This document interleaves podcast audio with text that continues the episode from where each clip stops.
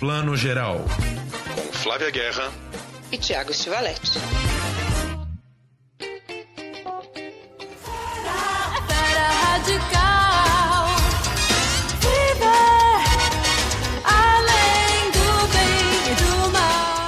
Bom dia, boa tarde, boa noite. Esta é mais uma edição do nosso Plano Geral, seu podcast de cinema.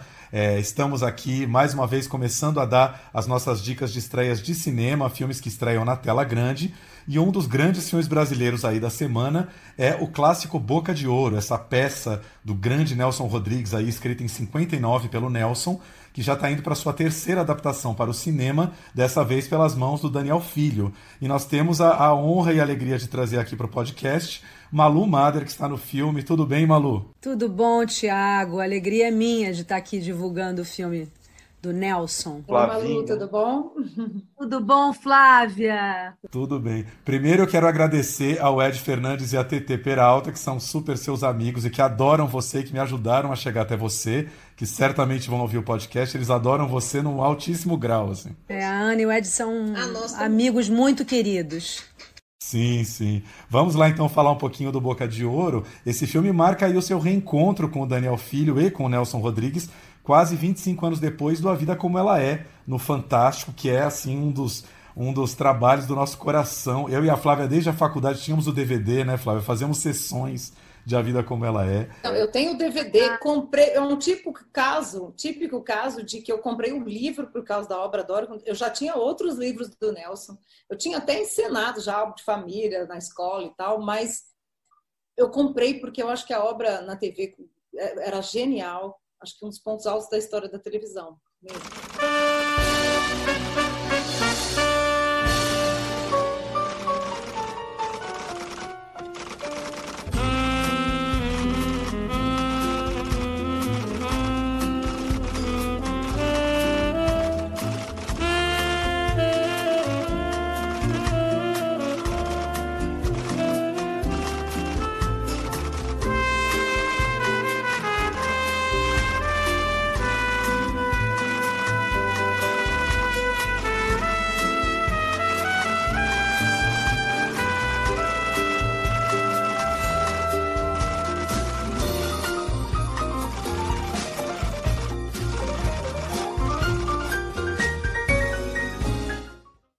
Fico muito feliz de saber disso, porque para mim também é dos momentos mais felizes da minha vida profissional, com certeza.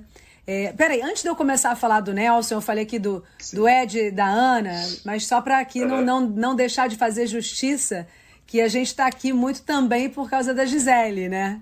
Sim, claro, Gisele, por favor, obrigado, Gisele. Faz parte desse grupo de amigos aí, e a Gisele é amiga também muito querida, e ela que me, me, me deu esse toque aí. Mas bom, vamos continuar Exatamente. aqui falando de Nelson. Então, eu fico feliz de saber que vocês gostam da vida como ela é, porque eu também, assim, acho um momento daqueles muito especiais, não só para mim, como, né, como atriz, de, por ter feito a, a, a, essa, essa série, né? Mas também como espectador, eu confesso que é muito raro acontecer isso, de eu ser uma espectadora daquilo que eu faço, assim, com uma sensação de um mínimo de, de, de, de distanciamento, assim, quase como se eu estivesse vendo outro ator fazendo. Como eu acho que não era uma coisa muito em cima de mim, era uma coisa né, de muitas atrizes, muitos atores, né? Como a gente fala, coringando, né? Fazendo vários papéis. Então eu sinto meio que eu fico à vontade para ver aquilo assim, como se fosse realmente uma, uma, uma, espectadora como outra qualquer. E eu amo também, assim como a Flávia disse que tinha o DVD, eu também comprei o DVD aqui na, na, no lugar que eu sempre compro. Eu sou uma, uma, até hoje, uma consumidora de DVDs e livros, assim, apesar do mundo digital, eu ainda insisto um pouco nos objetos. E aí eu adoro é, ver a vida como ela é, porque acho que é realmente um momento único e a vida como ela é, ela, ela traça um painelzão, né, do que é o Nelson. Muito em cima de traição e morte, que é um dos, né, talvez assim, o, o grande é, foco dele como autor, né, assim, ele, a morte e o sexo, né, basicamente. Há meses, Rosinha resistia heroicamente à corte que lhe fazia o Agenor. O rapaz lhe telefonava duzentas vezes por dia suplicando. Vem, querida, vem. Será que. Escuta.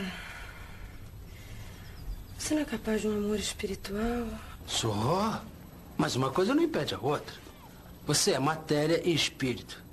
Não é matéria e espírito? Você só pensa em sexo. O sexo pode ser sublime, entendeu? Sublime. Por que, que você acha que nós estamos nesse mundo? Por causa do sexo, ora bolas. Se não serve assim, então paciência.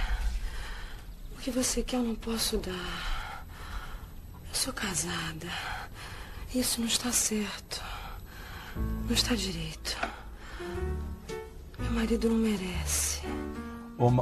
O Malu, e no filme, além do Daniel Filho, você reencontrou o Marcos Palmeira, que faz o Boca, Boca de Ouro, e o Guilherme Fontes, que faz o seu, o seu marido no, no, no, filme, né? Que também faziam parte desse projeto. Vocês relembraram histórias, algumas histórias dessa época, não? Sim, quando a gente. Quando, quando eu recebi o convite, a primeira coisa que o Daniel Filho me falou foi: pô, do projeto Boca de Ouro, do Nelson Rodrigues, eu já na hora já que ela já me empolguei completamente, já estava quase dizendo sim antes de ouvir o resto, né?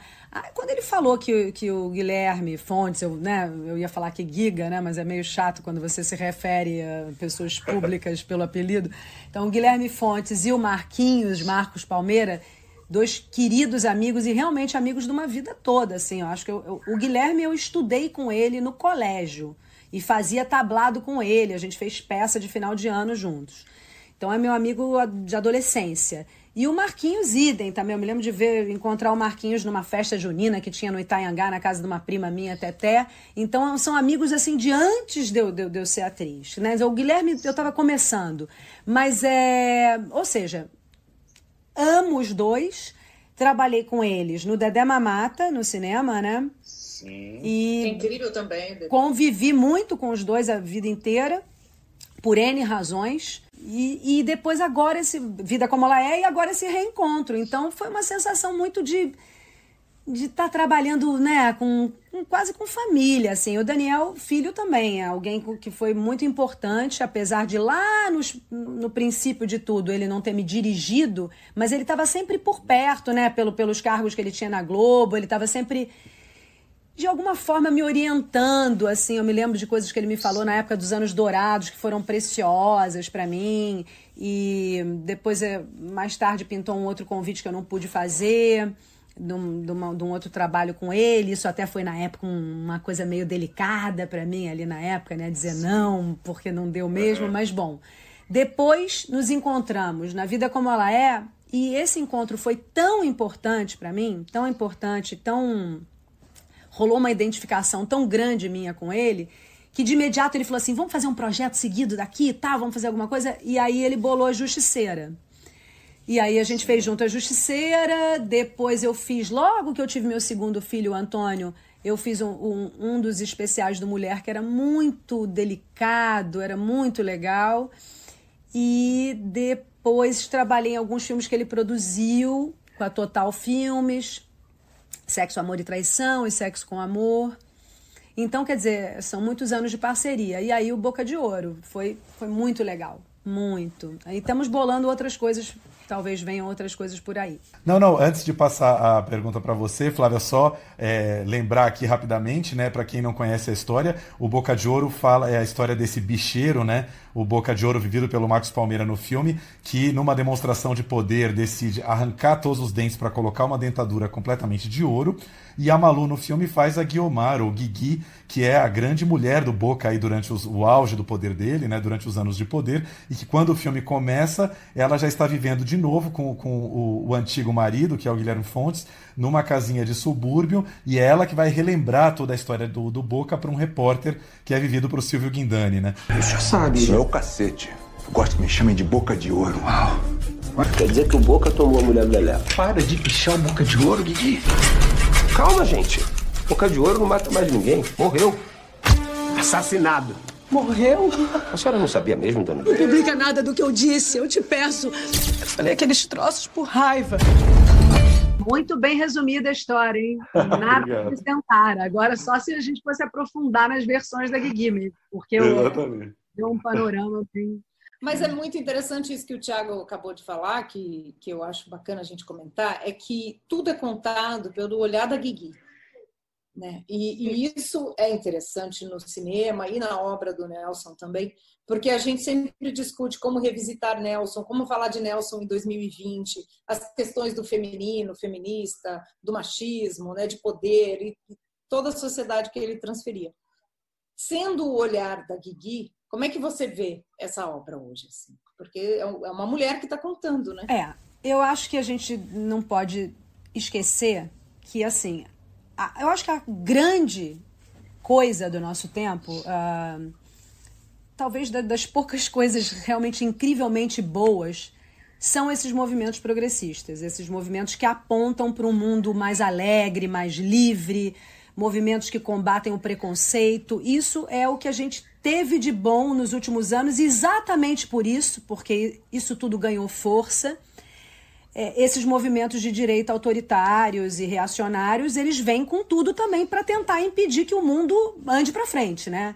Então, é evidente, eles começam a sentir que nas novelas, no cinema, a, a, a opção sexual das pessoas passa a ser uma coisa tratada como deveria ter sido sempre tratada, como parte da vida, como é, parte fundamental da existência, você poder ser quem você é, as pessoas que. A, a Clarice Lispector dizia uma coisa que eu até parece frase do Nelson. Ela falava assim: a liberdade ofende.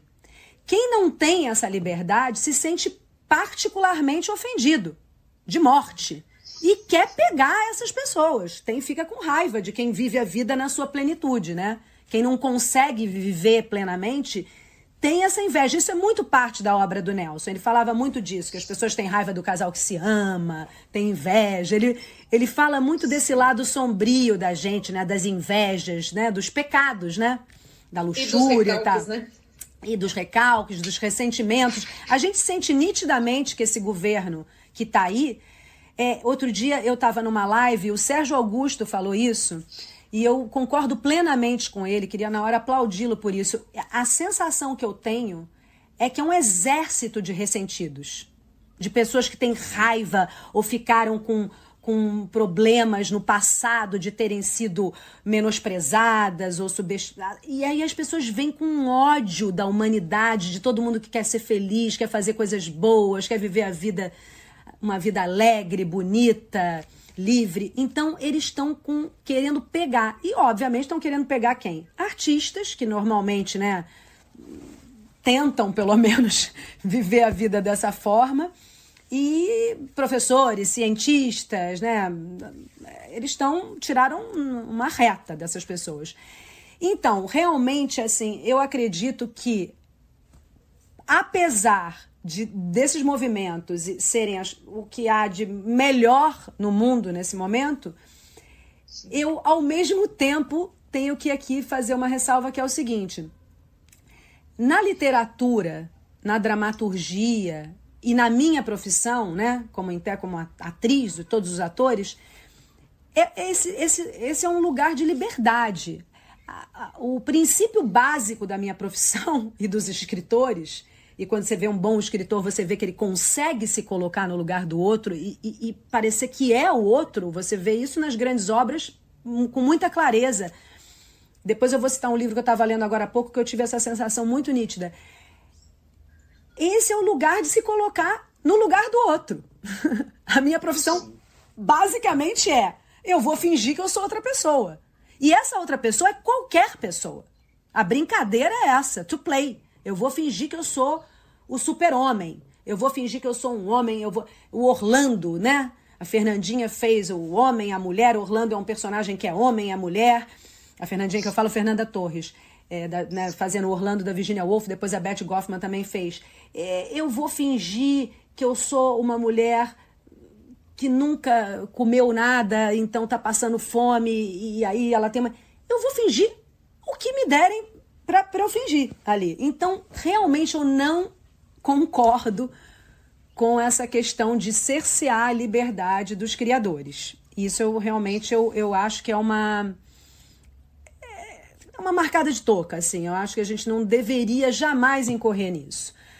E principalmente a gente deve lutar contra essas pessoas que tentam nos deter com o que a gente tem de melhor, que é a nossa criatividade, o nosso amor, a vontade de, de dar de si para o outro, de trazer, levar as informações bacanas para o outro. E é claro, evidente, que na obra do Nelson Rodrigues ele estava retratando a época dele da melhor forma possível, da mais precisa. Ele é um homem muito que se comunica com o tempo dele, apesar de ser visionário em muitos aspectos. Ele tratou muito dessa coisa que, que os grandes autores têm de, de sacar o espírito do seu tempo e de se relacionar muito também com os espaços, né? Ele é um homem da Tijuca, de classe média, que veio de Pernambuco, veio morar no Rio, trabalhou em jornal, trabalhou é, na, na, parte policial dos jornais. Então ele é um cara que conheceu todo esse mundo muito sombrio, muito é, é, das paixões, né? Dos assassinatos. Ele teve um irmão assassinado. Mas eu, por exemplo, tenho uma visão do Nelson muito de um romântico, assim. E, e, o Pondé, o Luiz Felipe Pondé, sempre fala também que ele é um, um, um de, de, de, da, da, linhagem ali do, dos moralistas, né? Então, quando dizem que ele é pornográfico, eu dou risada, assim. Claro, ele é, ele tá falando sobre isso, mas ele é um cara extremamente, assim, é, preocupado com, com é, não sei, me parece um romântico mesmo. Ele é dono da frase é, todo amor é eterno, se não é eterno não era amor. Ele acha que é mais. Ah, ele tem aquelas frases lá dele muito loucas, né? Mas eu, eu acho ele principalmente um provocador. E, e, mais do que nunca, autores como ele são necessários, né? Porque tá todo mundo só escrevendo aquilo que pega bem, aquilo que vai ter aplausinho, que vai ter like, que sabe que todo mundo vai gostar, e daí não vai ter nada de novo daqui a pouco, né? Vai todo mundo falar mais do mesmo. É interessante, Malu, isso que você está falando, porque é, eu e a Flávia tivemos essa discussão essa semana. A Flávia já tinha visto o filme no Festival de Brasília, eu vi o filme essa semana. E a gente estava nessa discussão né, sobre Nelson Rodrigues hoje, porque assim é, é, impossível cancelar um artista desse. É óbvio que ele é, pro, é, produto do tempo dele, ele é produto de uma, de uma geração muito machista, de tempos muito machistas, mas ele é um artista que assim impossível você cancelar pela, pela, pelo refinamento dele, pela dramaturgia, pela, por essa coisa das pulsões que você estava citando. Né? São muitas pulsões do ser humano que realmente hoje em dia, no politicamente correto, ninguém quer falar dessas pulsões. Né? A gente não vai mais falar do nosso lado ruim. Exato. Então, não, eu há pouco tempo atrás, eu li de novo Hamlet há muito pouco tempo atrás. E na pandemia, enfim, acabei de ler o Ana Karenina, como todo mundo foi tentar ler Tolstói aí. foi. O Tolstói, esses grandes caras, o, o Nelson, o, o Shakespeare, o, o, o Dostoiévski, o Proust, se você for ver ali, né, tem coisas que realmente irritam, assim, né? De você ouvir, você fala, opa, que isso? É, no Hamlet tem ah, a mulher é tão frágil, a fragilidade da mulher, e né, falam sobre a mulher como se fosse um serzinho, né, uma coitadinha. Principalmente ali quando está se referindo a Ofélia e tal. E na, na no caso da, do, do Ana Karenina também, no começo o Tolstói fala coisas, mas ele está falando em nome dos personagens machistas da época. E de fato, os homens tinham aquela visão da mulher e muitas vezes a mulher também era machista, né? E que o Boca de Ouro mostra muito bem, né? Exatamente. Tem toda a estrutura social que eu acho maravilhosa. Claro, e eu acho Nelson, que isso funciona. Né, isso. Sim eu acho que, que, que, que, pessoas que têm uma visão dessa e colocam isso ali na sua obra estão nos ajudando a refletir sobre o, a, a, a monstruosidade disso, entende? De uma mulher ser subjugada, ser usada e tal. Eu estou vendo agora, com muito atraso, aquela série Mad Men. Nossa! Eu nunca vi nada mais machista na, né? Pelo amor. E as mulheres muito machistas também achando normal Sim. o marido, é. né, deixá-las ali, partir para outra, voltar e tudo bem, continua tudo igual. É irritante, mas como é que você vai fazer uma série dos anos 60, o que vai fingir que os homens eram todos super respeitosos com as mulheres? Quando eu vejo aquilo, aquilo funciona muito como antimachismo para mim, como feminismo eu fico com bode, eu fico com vontade de ficar muito mais atenta a qualquer tipo de, de, de abuso mínimo, entende? Quando eu vejo aquela série, ela, ela funciona como uma série feminista para mim. Sim. Né? Quando você vê Bom Dia Verônica. Piloto, né? É, quando é. você vê Bom Dia Verônica, como é que você não vai mostrar que os caras abusam, que tratam mal? Que... Entende? Mas aí, tudo bem. Você faz e espera a crítica. A crítica tem que existir, tem que refletir sobre a obra, de que forma que está colocando, agora não é mais assim, tem muita mulher. Não, ok, agora tem mais espaço para os negros, então não pode colocar só negros como. Sim, isso tudo tem que ser pensado, evidentemente. Né, né? Tem que colocar as pessoas em lugar de poder, como fez o Gilberto Braga naquela última novela dele, desculpe, agora não me ocorre o nome, e que ele. Babilônia. Sim, em que todo mundo reclamou do beijo da Fernanda Montenegro e da Natália Timber, e a Fernanda muito acertadamente falou: não é só isso. É uma novela que não só colocou duas senhoras vivendo juntas há muito tempo e felizes, e que dão um selinho, como colocou muitos negros em posição de poder. Isso também Nossa. revolta quem é preconceituoso. Muito. Claro. Então, é isso aí. Vamos falar do que do, do, do como Sim. as coisas são, né? O, o Malu, falando em, em, Gilberto Braga, você sempre foi uma garota de Ipanema, mora em Ipanema há décadas, né? Desde sempre. Gilberto até escreveu uma garota de Ipanema para você em celebridade, né? Porque a Maria Clara era a verdadeira garota de Ipanema. E, e, como é que foi fazer uma, uma, suburbana no filme, assim? Porque é um papel raro na sua carreira, né? Olha, é, é sim, é raro. Tirando esses da vida como ela é também. E, mas é curioso isso, porque apesar de eu ter nascido e vivido a vida inteira em Ipanema, eu, eu me sinto um pouco uma menina de interior, do interior, porque eu ficava muito é, com a minha avó na casa dela, no interior do Rio, ia todos os finais de semana, todas as férias, ficava ali com ela, minha avó costurava e na casa dela era uma casa simples, pequena e, e com quintal e com árvore, bichinhos e tal.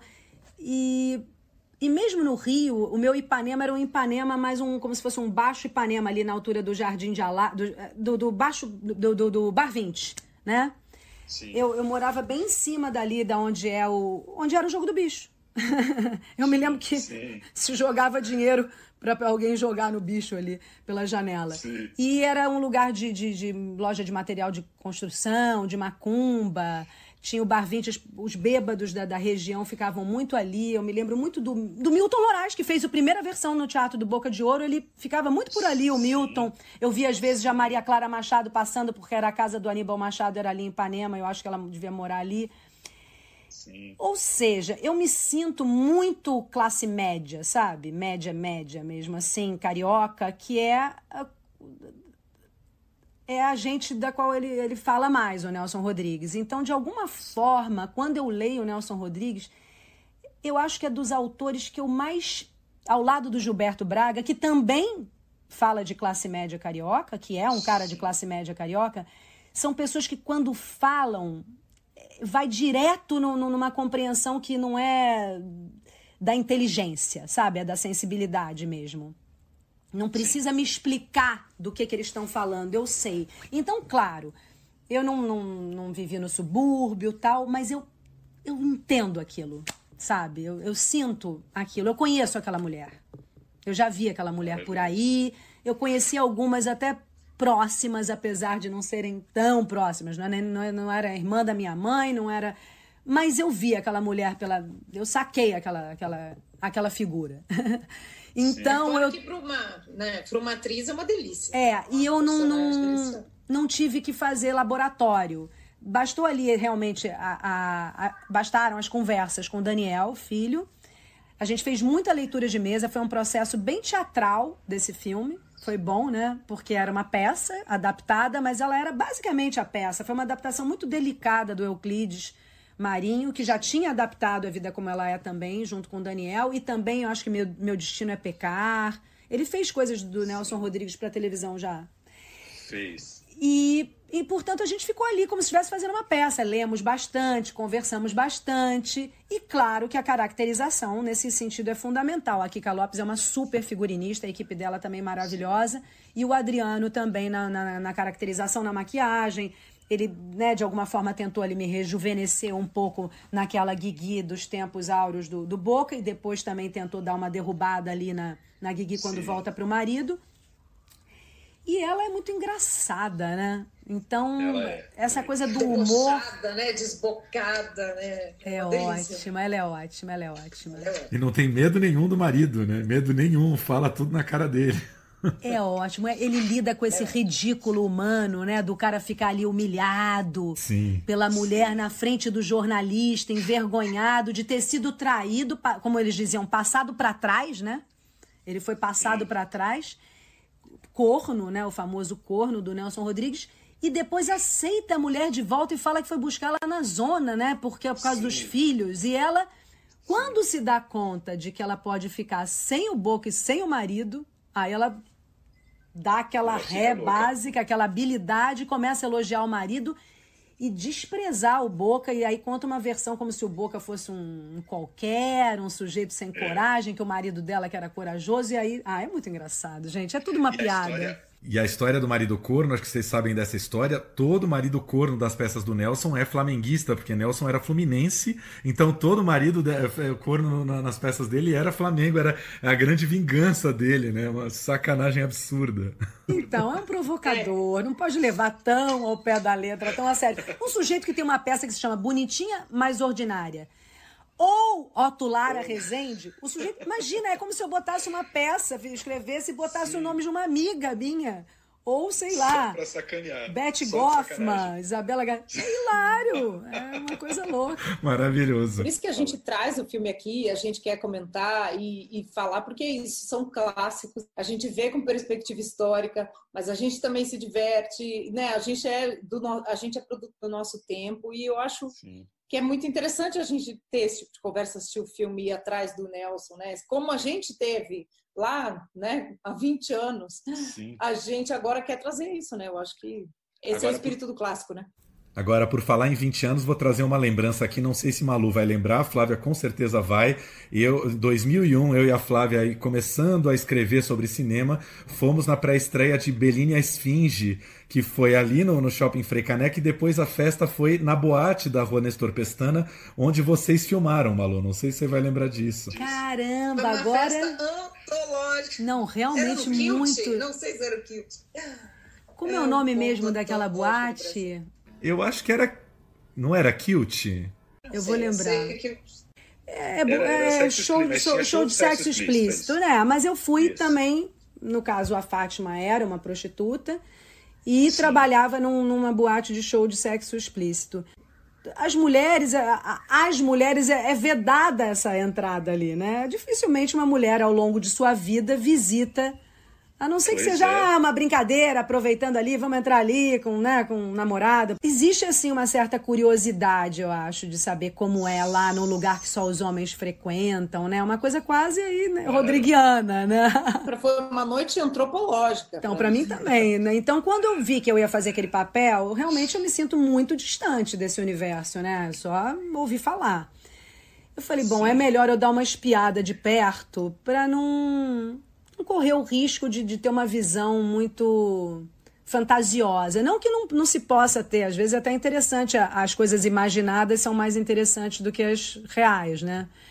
Mas Sim, eu achei que valia a pena. Né? É, achei que ali claro. no caso valeria a pena e aproveitei e matei a curiosidade, né? E fiz, e olha, e, e achei com as moças ali que eu, que, eu, que eu fiz as cenas e tal, muito legais, querendo ajudar, querendo. É, ajudar mesmo na, na, na, ali na minha compreensão de como era aquele mundo. E Sim. curiosamente eu me lembro que a moça com que eu contracenei, eu achei que ela estava tímida na cena. Eu falei, ué, que engraçado.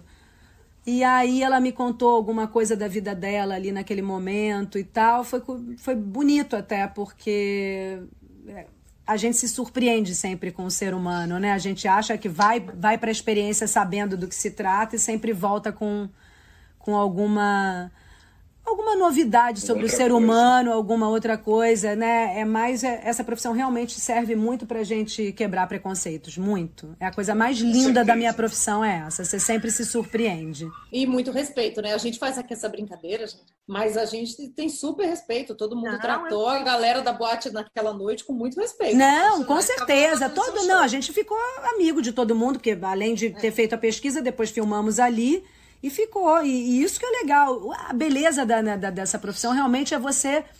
É isso que a gente não está tendo agora na pandemia, né? É essa aproximação humana, né? Do encontro mesmo, de estar tá junto ali, vivendo uma mesma experiência. Isso é uma coisa que eu sempre adorei, desde garota, quando eu comecei a trabalhar. Eu, eu sempre pensava isso. Eu falava, gente, eu tô aqui com Cláudio Correia Castro, com a Yara Amaral, vivendo a mesma Nossa. coisa que eles. Eles têm outra idade, outra vivência, né? O, sei lá, eu pensava, pô, ele fez Galileu Galilei, sabe? Quando jovem. E aí depois, anos mais tarde, quando a gente fez Força de um Desejo, eu e o Cláudio Correia Castro de novo, e ele ficava ali sentado de tarde, já dando uma cochilada ali, né? mais velho, e eu falava, Sim. gente, que engraçado, a gente fingindo que a gente é de outra época, a gente já fingiu que era dos anos 50, agora tá fingindo que é de 1860, sei lá, e aí a gente está aqui brincando de faz de... É muito lindo, é, é, é mágico. Malu, queria te agradecer muito pela conversa, pela participação, a gente espera que muita gente vá ver o Boca de Ouro ou no cinema, ou depois também na, na TV, nos online. Agora temos todas as plataformas aí para assistir aos filmes, porque, enfim, acho que é uma bela adaptação de um texto que, que muitas, muita, muita, muita gente ainda não conhece, né? Novas gerações não conhecem tanto Nelson. Eu acho sempre bom estar tá trazendo a memória com obras novas. Acho que ele ainda é um cara pouco pouco encenado e pouco filmado pra, pela importância dele, né? Devíamos ter mais Nelson Rodrigues. Muito acho até isso tudo que a gente falou sobre o feminismo e tal, que é, as críticas são bem-vindas, os questionamentos são muito bem-vindos. É bom realmente refletir e falar: nossa, que absurdo! Como alguém falava isso de uma mulher, ou fazia isso com uma mulher, ou como a mulher se submetia a esse tipo de coisa. É isso que, que a arte tem que, que, que promover: discussões, reflexões, é, críticas e julgamentos até, mas não excluir um autor desse jamais, por favor. Jamais. Com certeza. Ele é necessário agora mais do que nunca. Flávia e Mas... Tiago, muito, muito, muito obrigada pelo convite. Olha, eu, Imagina, obrigado eu você. quero deixar aqui um recado, recado Tiago é o monoveleiro desse mundo. sou, Se sou. vira e mexe, eu vou na casa do Tiago, o que, que ele está assistindo? Fera Radical. Eu estou vendo Fera Radical. E a gente, outro dia, estava vendo celebridade no sábado à noite, se divertindo loucamente. E mais um, Malu tá muito onipresente, porque além de tudo, ainda está reprisando Anos Dourados no Viva. Você está muito onipresente, no, no, tanto no Globoplay quanto no Viva. Trabalhei, eu trabalhei, Tiago. Agora muito. eu ando meio descansadinha, mas é, não é à toa. Você merece, você Às merece. vezes eu, eu não tenho um Instagram, mas às vezes eu dou uma espiada né, no, no, dos fãs e tal. Eu falo, gente, como eu trabalhei, que isso? Não. E assim, tem uma geração nossa, eu que tô com 40 e poucos, a minha geração, eu acho que tem você e a Cláudia Abreu como, assim, seria o mais próximo de estrelas de Hollywood que nós tivemos na nossa infância. Vocês que eram delícia estrelas. ouvir isso. Vou contar pra Cacau. Não, vocês eram estrelas. Vou contar pra Cacau. E Pera Radical é uma novela muito boa mesmo. É uma novela bem muito. novelão, né? De vingança, é. de... Muito roubar namorado. Queria dizer que é a melhor novela do Walter Negrão. É uma das que ele mais bem escreveu, assim, na vida. Eu gosto também. Ela é uma novela que, na época, eu fiquei no começo, assim, meio porque era para eu fazer uma novela com Gilberto, eu estava reservada e falaram que eu tinha que fazer essa, o Daniel Filho. Sim, foi já uma discussão sim. minha e dele. Mas depois foi uma alegria para mim fazer essa novela, que eu também acho maravilhosa. É uma novela que na época vendeu muito é, é, pro, pro, pro, pro exterior. Pro exterior, né? sim. É um personagem incrível, cara. E feminista. Sim, muito é feminista. É, essa é. É verdade, super. Dona, dona do seu nariz. Obrigado, Malu. Um beijão. Um beijo, gente. Muito obrigada. Beijo. A gente se vê no cinema, na próxima Boa. vez presencial. Até lá. Beijo grande. Valeu, Flávia. Valeu, Thiago. Vamos agora para as nossas dicas do streaming e dos cinemas.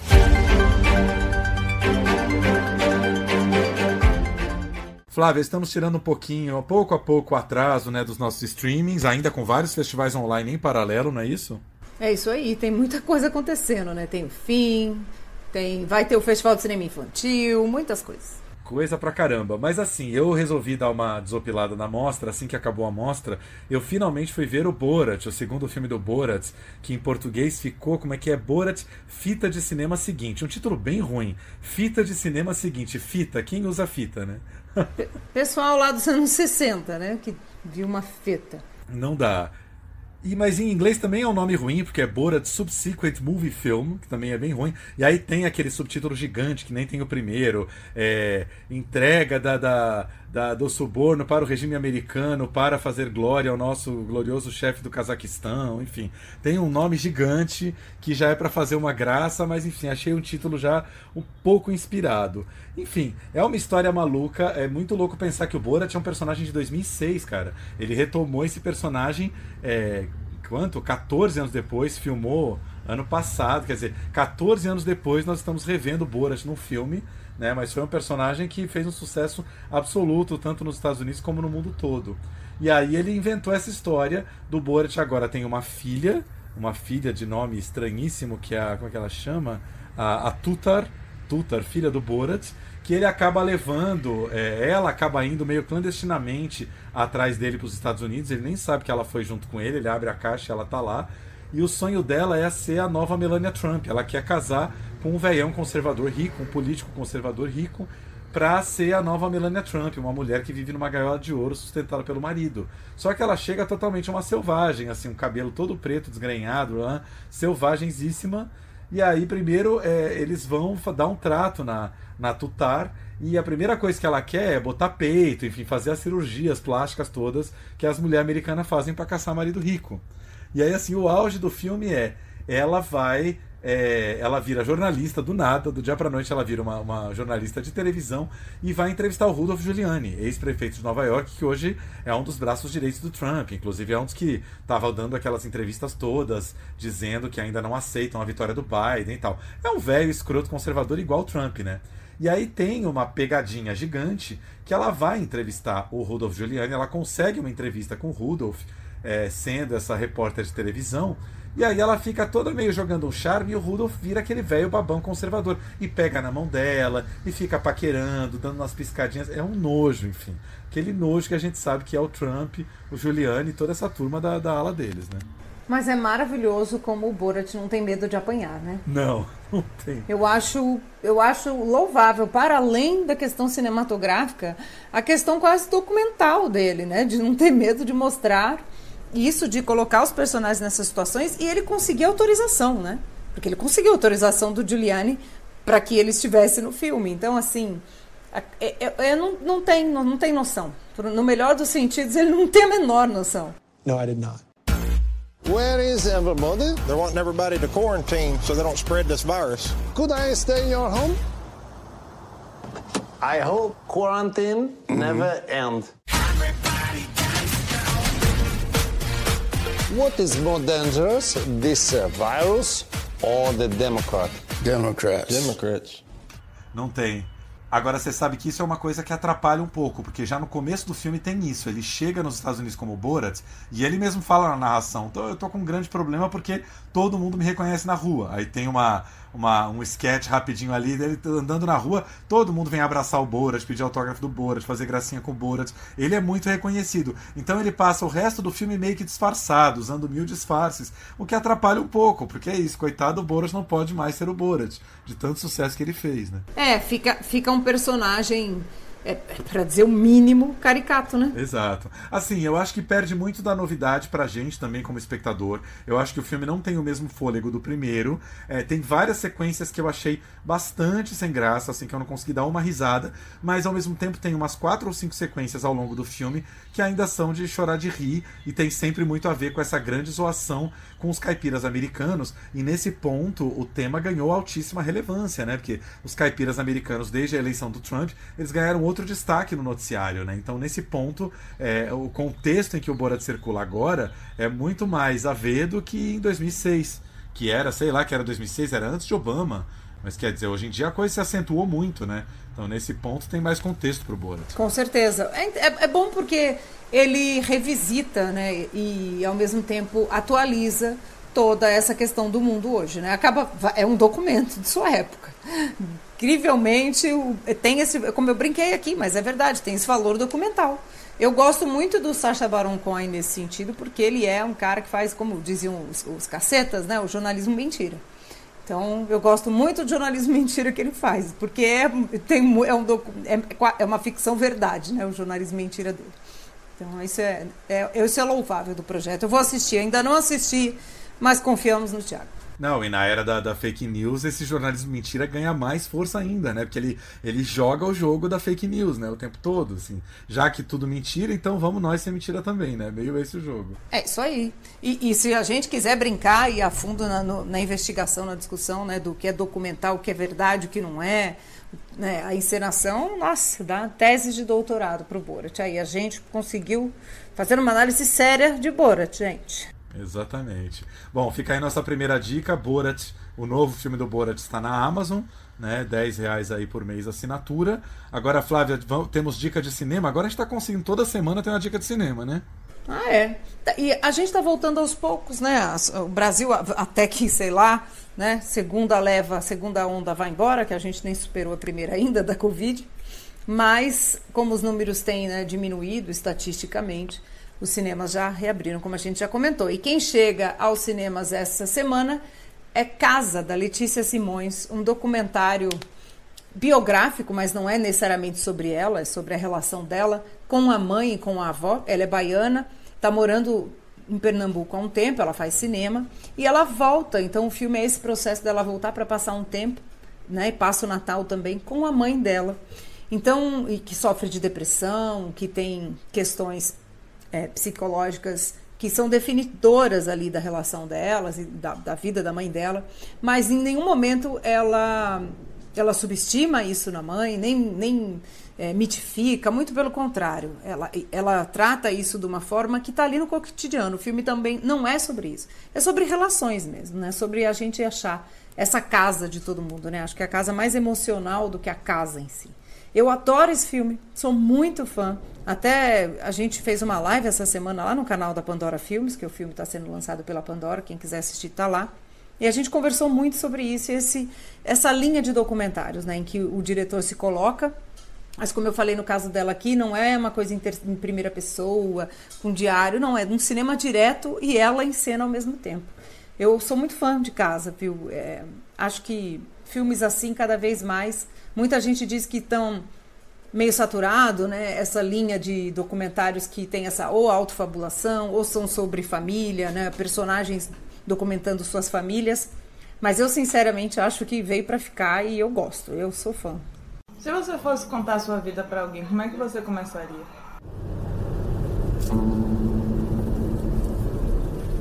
Você acha que daria certo morar aqui? Aqui em casa? Ontem, conversando com alguns amigos, eu me lembrei da frase que você me dizia quando eu era criança e me escondia debaixo da cama com medo. Minha filha, somos nós contra o mundo, todos os dias.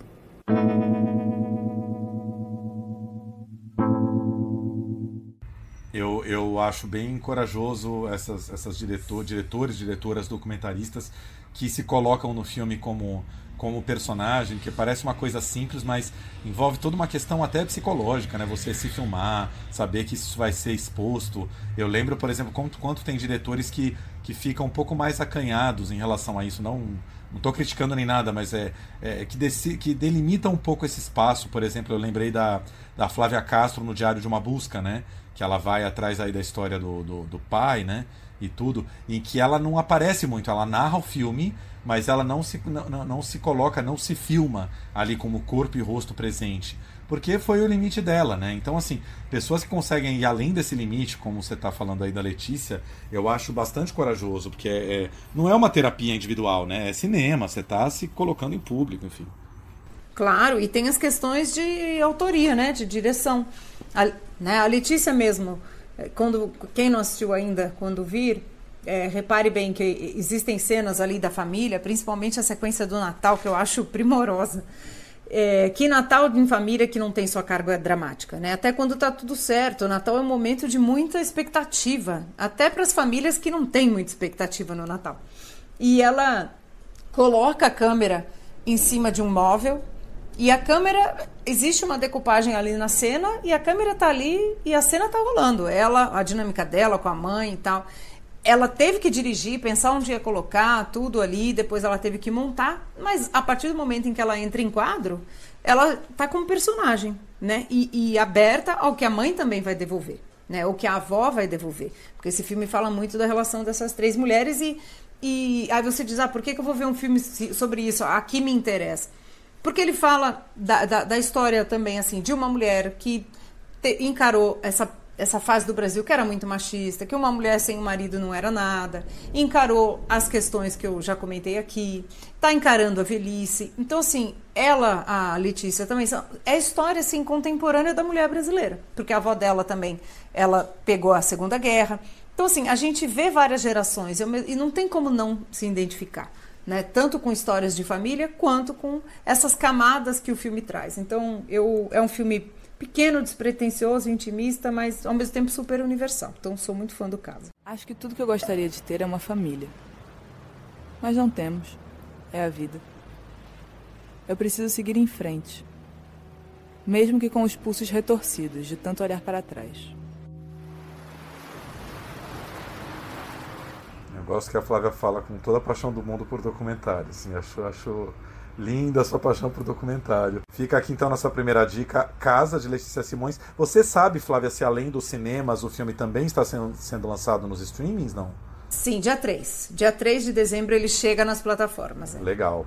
Então, essa é a primeira dica de, de documentário brasileiro. Agora, uma ficção brasileira super premiada que acaba de estrear no cinema simultâneo ao streaming, ia ser lançado em abril, mas aí com a pandemia foi adiado e agora está saindo, é A Febre, né, o filme da Maia Darim, que ganhou prêmios no mundo todo, exibido em mais de 60 festivais do mundo todo, vencedor de Brasília, não é isso, Flá? Isso aí. E também ele ganhou um prêmio, acho que a gente já vai entrar nos, nos detalhes, mas é um prêmio que eu acho muito significativo, que foi o prêmio de melhor ator em Brasília, né, e que é importantíssimo, e para um filme estrelado por um ator indígena. Não é corriqueiro, devia ser, espero que seja mais, mas o, o Regis Mirupu ganhou como Justino, melhor ator em Brasília, a primeira vez, e ele ganhou melhor ator no Festival de Locarno também. Então esse filme é histórico, só por isso ele já é histórico. Exatamente. A Febre conta aí a história do Justino, né, vivido pelo, perdi o nome dele aqui, Regis Mirupu, né, que é um, um, um, um, homem indígena aí do povo Desana, e ele trabalha na periferia de, de, de, Manaus como vigilante num porto de cargas, né? Ou seja, ele é um índio já, digamos assim, tragado pela civilização, né? E vivendo aí como todo e qualquer trabalhador do Brasil ali do seu emprego, né? Aí a esposa dele morre, ele vive com a filha, né? Que, que tá de partida, está indo estudar medicina em Brasília, ou seja, ele vai perder a companhia da filha, e com o passar dos dias ele começa a ser tomado por uma febre forte, que ele não entende muito bem o que, que é. Né? Ele costuma conversar muito com o irmão sobre o passado deles na tribo, né? de quando eles viviam é, na tribo ali na, na, na, Amazônia. Só que essa febre vai vindo, né? Não sei se eu vou fazer uma comparação muito ruim, Flávia, mas é quase como se fosse um banzo, né? Essa febre vai sendo, vai, vai sendo um sintoma de uma grande nostalgia da infância, de uma cultura que ele deixou para trás, né? Eu acho também que essa febre é, é essa inquietação, né? Essa, essa, essa inadequação dele ali, né? Quando você está na iminência de que algo tem que mudar. Né? Algo já está mudando, né? A filha dele, que é, ela é assistente de enfermagem, né? No posto de saúde ali local, algo vai mudar, né? E ele tem que, ele sabe que ele tem que fazer uma decisão, mas o filme é tão sofisticado que isso não é dito verbalmente. Como não é na vida também, né? A gente não fica elaborando o tempo inteiro enquanto está vivendo. Então, a, é, a, é, o filme é muito sofisticado nesse sentido. E é como você falou, essa febre é essa mistura, assim, da, concordo com você, da nostalgia com a inquietação. Ela, só, ela, não, né, ela não vai sarar. É, porque eu, eu acho que é isso, o desenraizamento da sua própria cultura chega uma hora que bate bate fundo em você, né? Alguma coisa existencial muito forte. O filme flerta ali um pouco com com certo, um certo fantasioso, né? Tem uma criatura misteriosa que começa a seguir o Justino em um determinado momento. Existe um, um, não é um sobrenatural, é um metafísico ali, digamos assim, né? Quase um metafísico de Guimarães Rosa, assim. Mas é, é, impressionante como é um filme que fala da questão indígena dentro de uma ficção, né? Não é o documentário onde você vai ouvir o depoimento puro e simples, puro e simples do índio sobre como ele se desaculturou, mas é dentro de uma história muito delicada, muito bem pensada, assim. Vamos ouvir um pouquinho a, a, a Maia Darim, que ela gravou pra gente aí um, um depoimento sobre o filme, né? Olá, pessoal. Primeiro, muito obrigado pelas perguntas e por essa possibilidade de troca de conversa. É, então, primeira, as primeiras ideias para realizar a febre surgiram enquanto eu filmava dois documentários no sudoeste do, do estado do Amazonas, na fronteira tríplice entre o Peru, o Brasil e a Colômbia. É, e nessa época eu conheci algumas famílias indígenas que tinham migrado dos seus territórios tradicionais na floresta para virem viver nas cidades. Eu acabei me aproximando mais de uma dessas famílias, a gente ficou em contato nos anos que se seguiram e foi as trocas, as conversas que a gente teve que me trouxeram a vontade de realizar um filme de ficção que acompanhasse uma família que tivesse também migrado para uma cidade grande.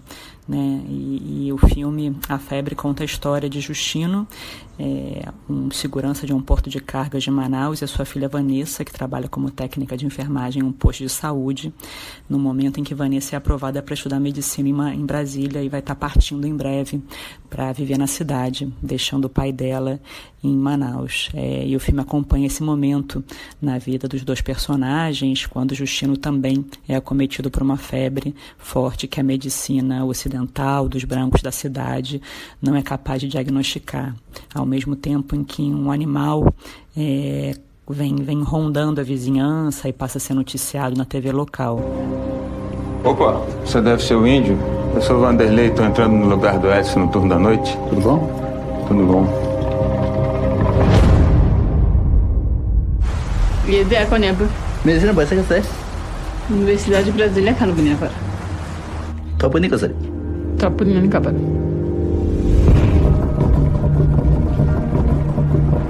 Você tem andado um pouco desatento. Tá acontecendo alguma coisa? Está com algum problema pessoal? Assim deu, cara. Rua que tá Essa febre vai e volta. Até parece que ela tem horário certo. Poça, sini, ekate, barça, ekane, hum, dire valos, mas tá, mano. Bom, acho que meu processo de criação, ele de alguma forma é muito influenciado pelo documentário, né? Por conta de todo um processo documental de pesquisa.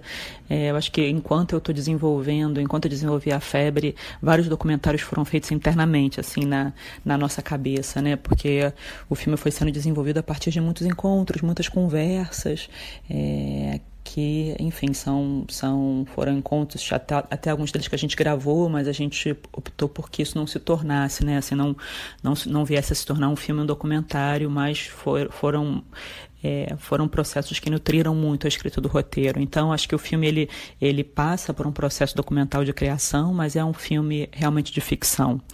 E, e a ficção ela permite é, adentrar outros espaços diferentes do documentário, né? E algo que para mim me interessava muito, que era o mundo interior dos personagens.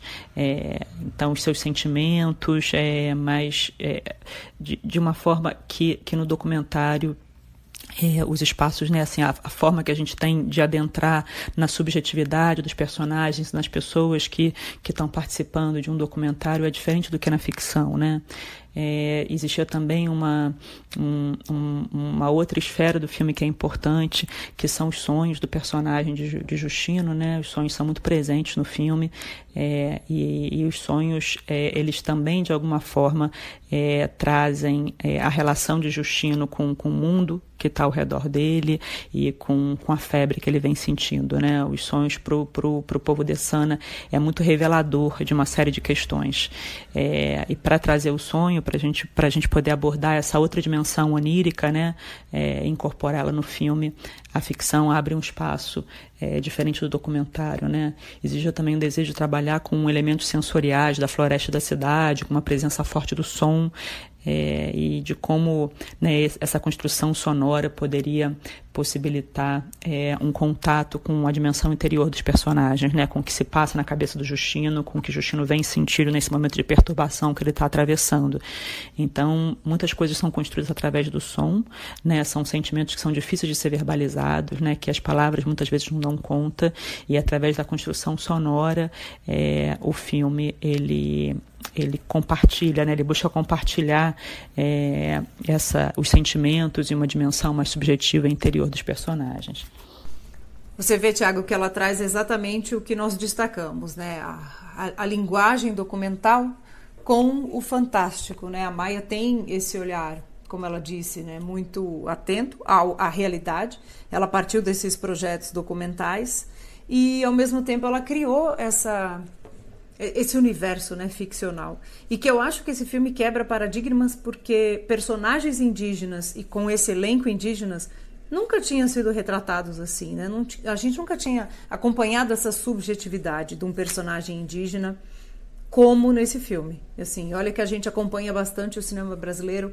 Eu acho que esse tratamento, esse filme é um marco nesse sentido. E a Maia, que não é indígena, se cercou muito bem, né? Teve uma equipe muito muito coesa para contar isso com, com propriedade. Né? Subjetividade né? é ainda um conceito né, muito, muito nosso, assim, do mundo dos brancos, no sentido de que a, ideia de sujeito, apartado da coletividade, é, para os indígenas não é uma ideia que, né, que, que seja tão compartilhada entre eles e que faça tanto sentido, né, porque realmente são, são culturas e pensamentos aonde, é, que, que são baseados na coletividade, né, e numa coletividade para além do humano também. Né, então, na compreensão de que, enfim, enfim, de que existem outras gentes partilhando a Terra com a gente, o planeta com a gente, né? Outras formas de vida, outros animais, a floresta, né? as montanhas, os rios, é, e que todas essas vidas têm agência, né? E agem sobre a gente também. Então, é, eu acho que são, são, são formas de organização social que entendem a coletividade de uma forma muito diferente da gente, que a ideia de subjetividade não tem a mesma, não tem o mesmo significado que tem para a gente, né? Na nossa sociedade, que é muito muito, enfim, é muito orientada em torno do sujeito, do indivíduo, né, da individualidade também.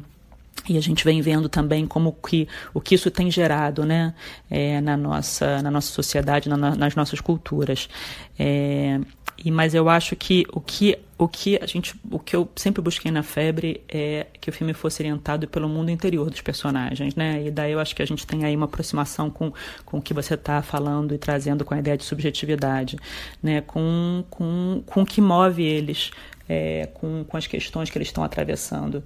É, e, e, e, e, e, é um filme realmente protagonizado é, pelos, por, né, pelos personagens indígenas e pelas questões que, que eles estão atravessando. Então, acho que isso para mim sempre foi o que me interessou é, e que me fez realizar o filme.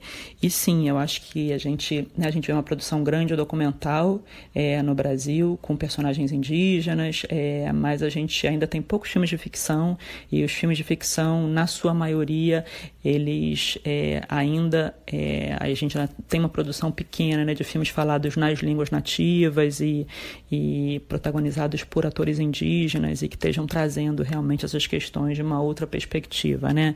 É, mas eu acho que a gente vem tendo cada vez mais. É, e quando eu digo que a gente tem poucos, eu digo na produção é, não indígena branca, porque na verdade a gente tem uma produção enorme é, de cineastas indígenas de diferentes povos, de diferentes regiões, fazendo filmes fantásticos é, e que trazem essas questões de forma muito presente e que vem desconstruindo muitos estereótipos, né? E eu acho que essa produção ela, ela tem sido seminal né, para o que a gente vem vendo de transformação também no cinema não indígena, é, com filmes é, como Chuva Cantorina Aldeia dos Mortos, é, para trazer um filme de ficção mais recente, né, mas eu acho que a gente tem várias outras produções é, e no documentário também, é, que, que enfim, é onde a gente, a gente percebe uma, uma outras propostas e uma construção é, que, que, que é muito mais atenta às especificidades culturais né, de cada povo e do contexto que está retratando.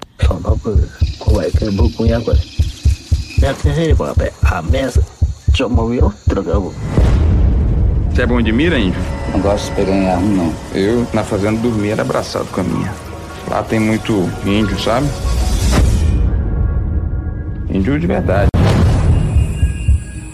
Doutor Digan tem meu ne no malinigan je no le yana bla bolina que hace no malinigan ya más citizano pere para me pero no? Man mete como me to na to ni se ha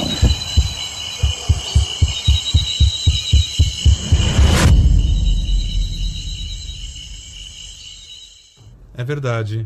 Você está falando isso, eu estou tentando puxar pela memória aqui tanto o, o Terra Vermelha lá do diretor italiano, né, que é um filme, se eu não me engano, de 2008, mais ou menos, produção da Gulani, ou mesmo filmes mais antigos ali como o Quarupi, né, baseado no Antônio Calado, ou Brincando nos Campos do Senhor do Babenco, nunca o índio é, é, é, é o real protagonista, né? E nesse filme ele é, ainda que o, né, o filme não não abra no índio no habitat que a gente está acostumado, né? O índio na floresta não já é o índio na cidade, mas a gente está o tempo inteiro dentro da cabeça e do, e do, e do coração do Justino, né? Tem uma coisa tem uma coisa dos índios mesmo. Xingu, lembrei agora também, Xingu do Hamburger também é outro filme que é contado do ponto de vista ali dos exploradores brancos. É, é, é, é, é, bem mais comum e frequente a construção do ponto de vista do homem branco, né? Sim, o diretor do Terra Vermelha é o Marco Becks, né? Você tem toda a razão. Por quê? Porque é, aí a gente pode fazer um podcast inteiro sobre isso, gente. É a questão de na mão de quem está essa câmera, né? Quem que faz esse foco? E é sempre isso, é o homem branco o homem ou a mulher, enfim, que tem esse poder de contar essa história. E a gente está sempre vendo o indígena como o outro, né? Ele, o outro, né? O Nanuque, desde então, Nanuque, o esquimó. E, e aqui não, a gente está dentro da casa do Justino. E ele não deixa de ser indígena, porque ele está nesse ambiente urbano. E esse filme traz muito essa complexidade de Manaus, como a Maia também apontou. É muito complexa a realidade indígena no Brasil. Nós é que simplificamos. Então, eu acho que esse filme é riquíssimo. E só para terminar, tem uma observação que a gente vai trazer isso aqui. O cinema indígena brasileiro hoje em dia é riquíssimo. Né? Muita gente aí da escola do vídeo das aldeias, criado pelo Van Sancarelli, uma equipe maravilhosa, que hoje em dia caminha e produz coisas maravilhosas. A Patrícia Ferreira é uma cineasta que esteve em Berlim esse ano com um projeto dela, ela vai estar na seleção do Festival Cabiria de cinema, que a gente traz aqui, vai ter uma homenagem para ela com essas obras, então dá para a gente conhecer. A Graciela Guarani, que também esteve em Berlim no encontro de mulheres de cinema do mundo inteiro para discutir o que é ser cineasta mulher no Brasil e indígena o Takuman Kuikuro, que foi júri, aliás, do Festival de Berlim nesse, nesse ano, o ano passado, quando a Febre ganhou, ele foi júri de curtas-metragens. Então, assim, tem uma cena de documentários de, e de ficções indígenas muito interessante, que não chega, claro, nem no circuitão né, de comercial, obviamente, e mesmo para festivais é, é, a gente não tem tanto acesso, mas tudo que a gente puder fazer para trazer, porque quanto mais variedade, melhor, né, Tiago?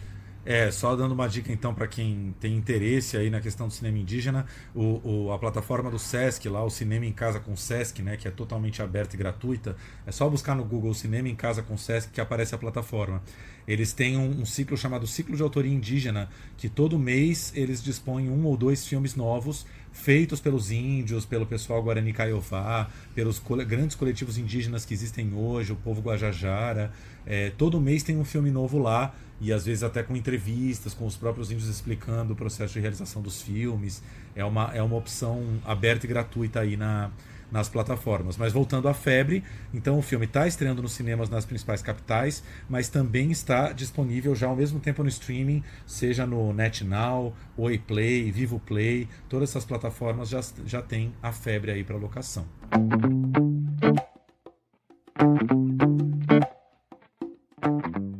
Flavinha, voltando, falando, terminando um pouquinho com os festivais. Temos aí essa semana ainda é, é, rolando, né? Intensa programação de dois festivais queridíssimos nossos, o Mix Brasil e o FIM, Festival Mulheres no Cinema, né? Tem alguma dica do FIM aí para dar? Nossa, o FIM tá com uma programação, eu sou suspeita para falar, mas é, tá muito rica. A gente vai ter, o FIM termina nessa terça-feira, a sessão de encerramento de terça-feira, para quem perdeu na Mostra de Cinema de São Paulo, é de O Livro dos Prazeres, da Marcela Lorde, né, no tributo a Clarice Lispector. O festival abriu com A Hora da Estrela, que está na plataforma da Splecine Play também. Quem não viu, por favor, assista, que é um dos filmes acho que é um dos grandes filmes da história do cinema brasileiro. Tem também filmes em homenagem a Grace Passou, que é uma grande atriz e né, grande diretora também, incluindo Vaga Carne, que passou também no Festival de Berlim esse ano. Vaga Carne integra essa, essa exibição.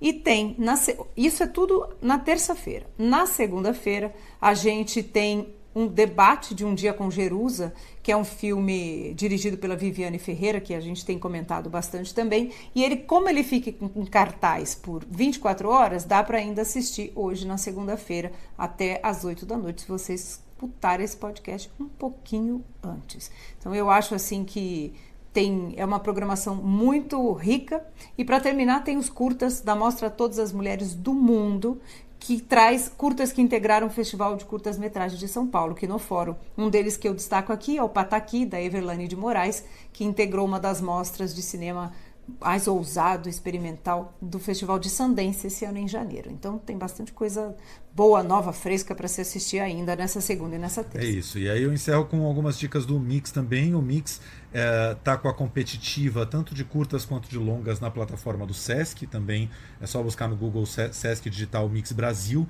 E a competição de longas, por exemplo, também está num formato interessante, porque é, se vocês estão ouvindo o podcast hoje, né, no dia que a gente colocou segunda-feira, até esta segunda-feira rolou o primeiro bloco de filmes da competição, dos quais eu destaco A Torre do Sérgio Borges, né, que é um diretor de Minas muito interessante, que já venceu o Festival de Brasília com O Céu sobre os Ombros, um filme novo dele é, estrelado pelo, pelo querido Henrique Dias.